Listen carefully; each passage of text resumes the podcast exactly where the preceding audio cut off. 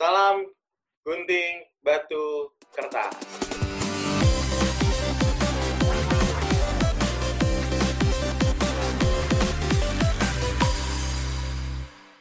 Oke, dalam serial kita ngobrol tentang game-based learning dan gamification, kali ini saya udah mengundang salah seorang yang sangat punya peran penting dalam industri board game Indonesia ini. Oke, nama beliau adalah Mbak Laksmi Puspito Wardani. Kita langsung aja. Halo Mbak Laksmi, apa kabar? Halo Mas, alhamdulillah kabar baik.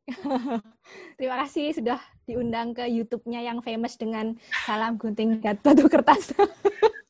Oke, ya. Mungkin perkenalan singkat aja, yang sekarang sedang dikerjakan apa, mungkin bisa di-share. Oh ya, kalau saat ini aktivitas saya itu yang pertama adalah sebagai seorang dosen di 2 perguruan tinggi, itu yang pertama. Terus yang kedua, saya juga sebagai business development manager di salah satu kursus bahasa Inggris. Terus kemudian yang ketiga itu adalah sebagai founder dan CEO dari Yayasan Bina Edukasi Indonesia. Jadi pada dasarnya kegiatan saya itu semuanya terkait dengan pendidikan, seperti itu Mas. Oke, kan sempat ya pada tahun 2017, saya nggak ingat pastinya, nanti mungkin dia dijelasin, Mbak Laksmi membuat sebuah riset terkait game-based learning. Bisa diceritakan sedikit Mbak, penelitiannya itu bagaimana? Oh ya, jadi sebenarnya waktu itu penelitiannya dalam rangka penyelesaian master saya, S2 saya gitu, di psikologi UNER, dan kebetulan sejak mendaftar di S2 itu saya memang sudah berniat untuk meneliti yang terkait dengan game-based learning atau gamifikasi seperti itu Mas. Cuman memang awal-awalnya ada kendala ya. Nanti saya ceritakan lebih jauh mungkin terkait kendalanya. Cuman yang terkait dengan apa yang saya lakukan waktu itu dengan tesis saya adalah meneliti tentang bagaimana efektivitas game terhadap materi sejarah. Jadi bagaimana murid-murid itu bisa meningkat atau lebih efektifkah pengajaran dengan game melalui materi sejarah itu yang disampaikan melalui game dalam pelajaran sejarah, seperti itu Mas. Oke, mungkin sedikit cerita Mbak, kan ada sekian banyak topik penelitian, ini kan masternya di bidang psikologi ya Mbak, benar ya? Psikologi pendidikan di UNER. Ya. Oke, ya. Kenapa kok tertariknya ke game-based learning dan gamifikasi, kok nggak yang lain gitu loh? Bisa cerita sedikit nggak? Iya, yeah, sebenarnya alasan terbesarnya adalah adik kandung saya itu seorang gamer, gitu. Dan dia sangat engage sekali dengan gamenya. Jadi kalau sudah bermain game itu bisa sampai lupa makan, lupa ngapa-ngapain, dan menyebabkan orang tua saya pasti ngomel kan ya, gitu. Ini anak nggak ngapa-ngapain, main game terus, gitu. Nah, pada saat itu profesi saya masih sebagai guru aktif di sebuah sekolah dasar swasta yang ada di Surabaya Timur gitu ya. Bayangan saya nih sebagai seorang guru, wah kalau murid saya belajarnya engage seperti adik saya main game gitu, itu kan bisa lebih asik gitu loh buat anaknya. Dan saya ngelihat bahwa game itu sangat berperan dalam membentuk pola pikir adik saya gitu. Jadi saya pikir itu akan sangat menarik sekali buat saya kalau saya bisa meneliti lebih jauh bagaimana penggunaan game itu masuk ke ranah pendidikan gitu. Dan saya harapkan memang dengan penelitian saya itu saya jadi tahu apakah efektif sih game digunakan di ranah pendidikan gitu. Begitu Mas kira-kira. Oke, terus kok memilihnya sejarah Mbak? Kan ada matematika, ada yang famous itu kan pelajaran-pelajaran yang eksakta gitu kan. Dibandingkan kalau sejarah kan sering anak tiri lah ya. Kenapa Mas sejarah? Iya, sebenarnya ada beberapa alasan Mas kenapa materi yang saya pilih adalah materi sejarah gitu ya. Alasan yang pertama itu karena yang jelas saya mengajarnya di sekolah dasar. Dimana kalau secara dunia psikologi ya, ranah berpikirnya anak sekolah dasar tuh masih di ranah konkret seperti itu. Nah, sedangkan sejarah sendiri itu kan masa lalu ya Mas, gitu loh. Hanya bisa dibayangkan, kita tidak mengalami sendiri, sekarang kita tidak bisa melihat. Paling kalau yang sekarang bisa kita lihat kayak bukti-bukti sejarahnya kan, bukti fisik di museum lah segala macam. Cuman secara real peristiwanya itu karena sifatnya abstrak, itu akan sulit buat anak-anak sekolah dasar yang ranah berpikirnya masih konkret gitu. Nah, dari situ saya berpikir, kalau mata pelajaran lain seperti matematika atau IPA atau yang lain itu secara alat peraga dan alat bantunya itu banyak, sudah banyak untuk mengkonkretkan itu gitu. Tapi kalau sejarah ini masih minim gitu, dan saya pikir karena materinya banyak ya Mas. Bayangkan materi sejarah itu kan dalam banget, mulai dari masa masih zaman kerajaan sampai kemerdekaan, sampai sesudah itu, sampai hubungan internasional, bahkan kita pelajari gitu. Dan itu materi sangat banyak, bagaimana anak-anak bisa memahami sesuatu yang abstrak dan sangat kompleks itu melalui pelajaran, itu merupakan tantangan tersendiri buat guru. Itulah kenapa saya berpikir sejarah adalah salah satu mata pelajaran yang istilahnya cocok untuk saya teliti lebih jauh, seperti itu. Oke, mungkin bisa cerita sekilas Mbak, tadi kan latar belakangnya, terus tahapannya ini kan mungkin bisa diceritain, ini penelitian jenis apa sih gitu kan, terus apa tahapannya untuk melakukan penelitian ini? Ya, waktu itu yang saya pilih memang penelitiannya secara kuantitatif gitu kan, yang lebih cocok untuk apa yang ingin saya ukur gitu kan, karena efektivitas penggunaan. Kebetulan waktu itu saya menggunakan ini sih card game-nya Mas Adi Cipta ya, yang lini masa itu gitu. Bagaimana saya bisa mengukur metode permainan dengan kartu lini masa itu untuk meningkatkan prestasi belajar, khususnya materi sejarah gitu kan. Materi sejarah itu adalah bagian dari mata pelajaran IPS, dan saya memang tujukan di sekolah dasar waktu itu. Nah, langkah-langkahnya sebenarnya simpel ya Mas gitu. Yang jelas pasti saya harus meninjau kurikulumnya dulu gitu loh. Karena kan ini kita udah ada alat bantu mengajarnya nih, yaitu kartu lini masa gitu kan. Nah, lini masa sendiri pada waktu itu yang masih ada nih serinya adalah seri mulai dari ini zamannya Jepang gitu kan, sampai sesudah kemerdekaan gitu. Nah, otomatis saya harus melihat nih, kapan saya bisa menguji cobakan materi tersebut dalam pembelajaran. Jadi saya buka kurikulumnya, saya buka kapan sih materi ini diajarkan di kelas berapa. Nah, itu yang pertama. Terus yang kedua adalah pastinya kita harus jelas dulu nih mau mengukur apa, karena saya mengukurnya pada waktu itu adalah prestasi. Saya menentukan dulu C berapa level taksonomi belumnya gitu kan. Apakah hanya remembering atau mengingat atau sampai understanding. Nah, itu saya tentukan di awal karena itu menyangkut dengan itu tadi alat ukur juga ya. Okay. Nah, dari alat ukur sudah dibayangkan saya akan mengukur di tahapan ini, di stage ini. Jadi saya menyiapkan alat ukurnya, dan yang tidak boleh kita lupakan, alat ukur itu memang harus divalidasi dulu. Tidak bisa langsung hanya dibuat, terus kemudian udah diujikan, enggak. Jadi ada tahapan validasinya, waktu itu secara validasi isinya oleh guru Bahasa Indonesia terkait dengan konteks isinya, terus kemudian guru sejarah sebagai yang mengerti materinya, terus kemudian oleh pakar psikologi juga, jadi dosen psikologi di kampus gitu, itu ikut memvalidasi alat ukurnya.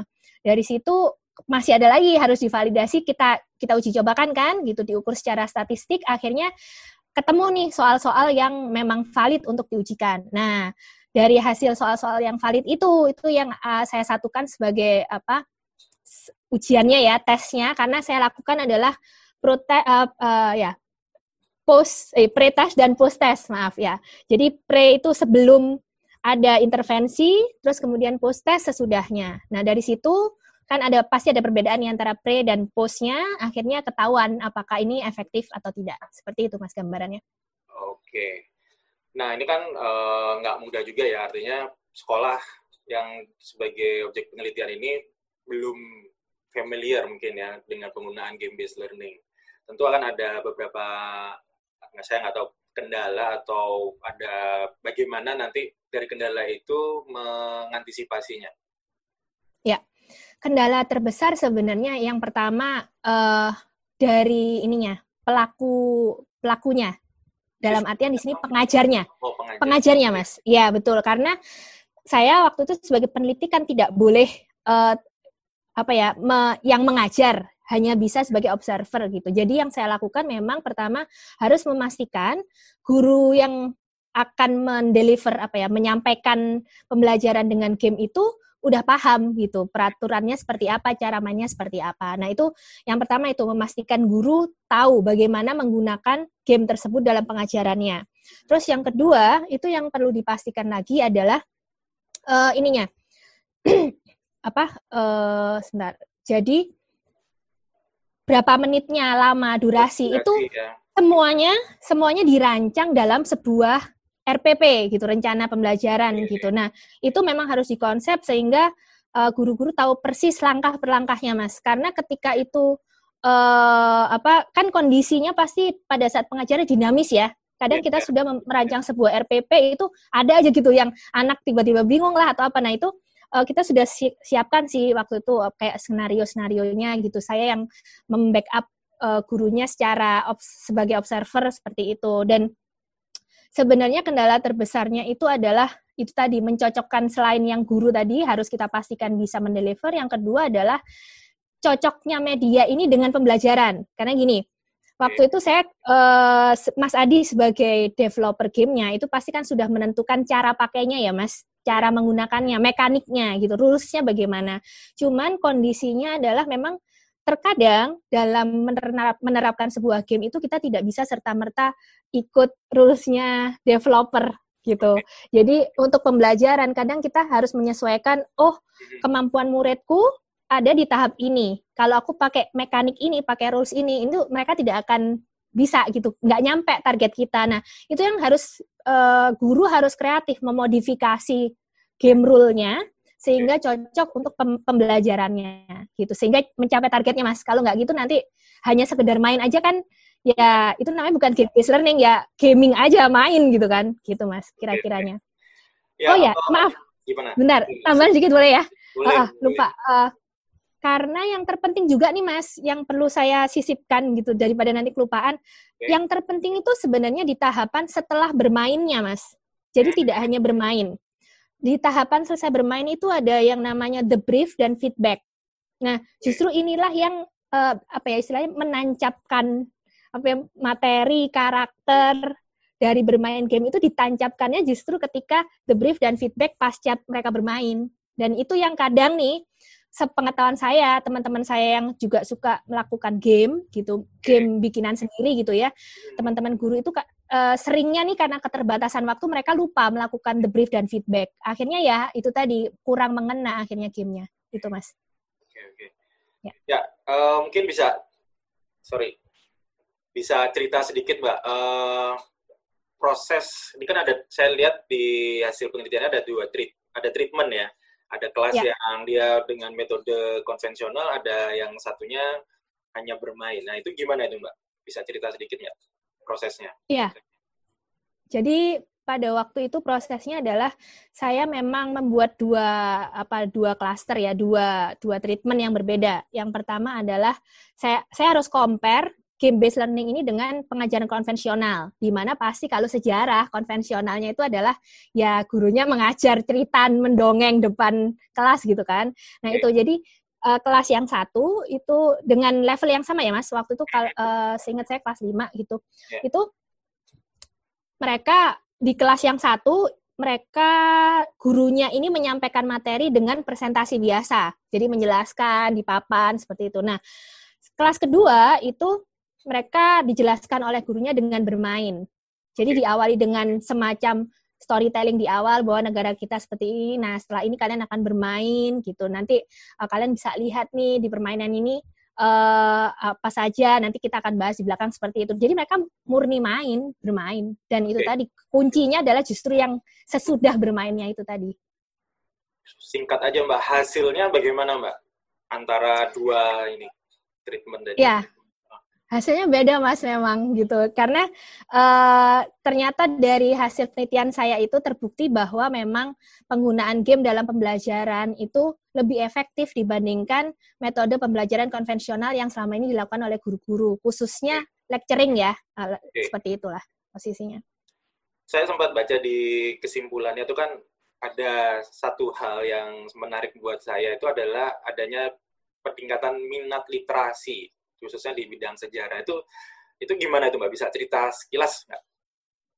Iya, itu sebenarnya temuan yang saya nggak sangka akan menemukan ya gitu kan, namanya waktu penelitian ya kita hanya mengharapkan hasilnya positif, efektif gitu aja. Cuman pada saat mengobservasi itu fakta di lapangan dan apa hasil observasi itu menunjukkan bahwa ketika bermain itu anak-anak itu tertarik untuk membaca karena kan dalam kartu itu ada semacam keterangan singkat seperti itu, dan di game lini masa itu ketika mereka mengurutkan, mereka harus selain mengurutkan juga melihat ini tahunnya betul atau tidak dan ini peristiwanya apa. Jadi mau nggak mau mereka membaca gitu. Dan dari situ yang saya lihat ya selain tadi literasi, mereka membaca baik-baik apa sih yang ada dalam kartu itu. Kartu itu ilustrasinya ini ilustrasi kejadian apa gitu. Terus orang yang ada di situ tuh siapa, itu mereka baca gitu. Dan jadi guru nggak perlu ini adalah gitu, enggak. Mereka sendiri yang cari tahu siapa. Oh, peristiwa ini ternyata ada hubungannya ya dengan sosok sejarah yang ini. Kenapanya itu mereka berpikir, mereka berdiskusi. Jadi selama bermain itu saya lihat terjadi memang interaksi ya. Jadi yang terjadi adalah sebenarnya peer teaching. Sesama mereka tuh saling mengajar. Jadi yang mungkin lebih ngeh dengan apa yang dibaca itu mengajari teman bermainnya dan sebaliknya gitu. Jadi berganti-gantian gitu, Mas. Seperti itu.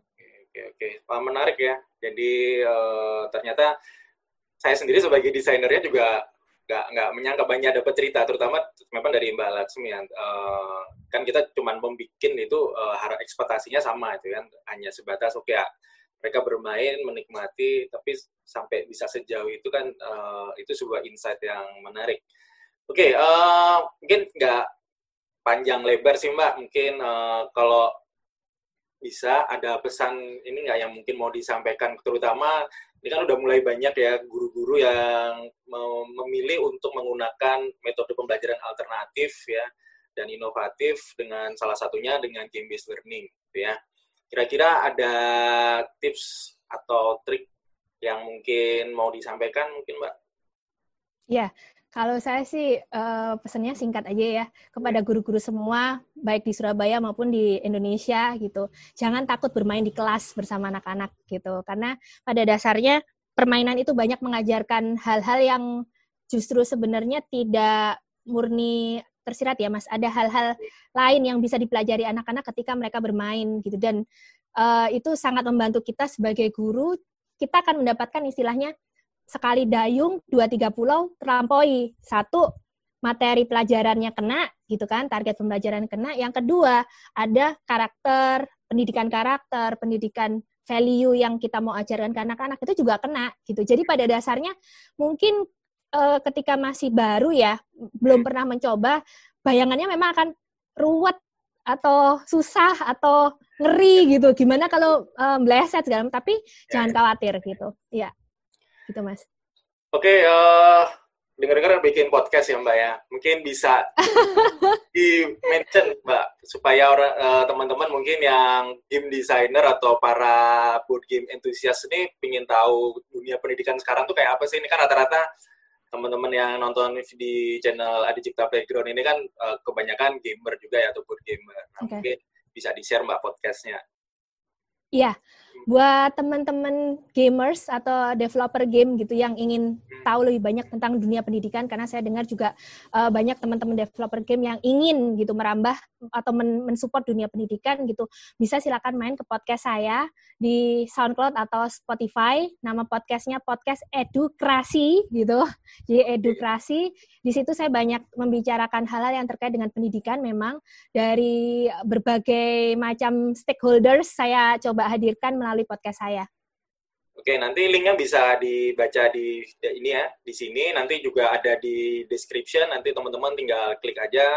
Ini masih baru berapa episode Mbak nih? Episode saat ini episode 5, sudah ke-5 Mas. Ya, wah ini luar biasa itu ya. Seminggu 2 kali soalnya. Oke, seminggu 2 kali itu ya. Moga-moga bisa konsisten, saya juga moga-moga bisa ngikutin dengan baik ya, menginspirasi kita semua. Terima kasih banyak Mbak Laksmi ya, sudah sharing dan banyak ini ya, berbuat sesuatu untuk pendidikan Indonesia. Oke, terima kasih semua yang udah nonton di channel Adi Cipta Playground. Terima kasih. Jangan lupa untuk kalau suka klik like dan tekan tombol subscribe serta aktifkan tombol loncengnya. Itu saja. Terima kasih. Salam gunting batu kertas.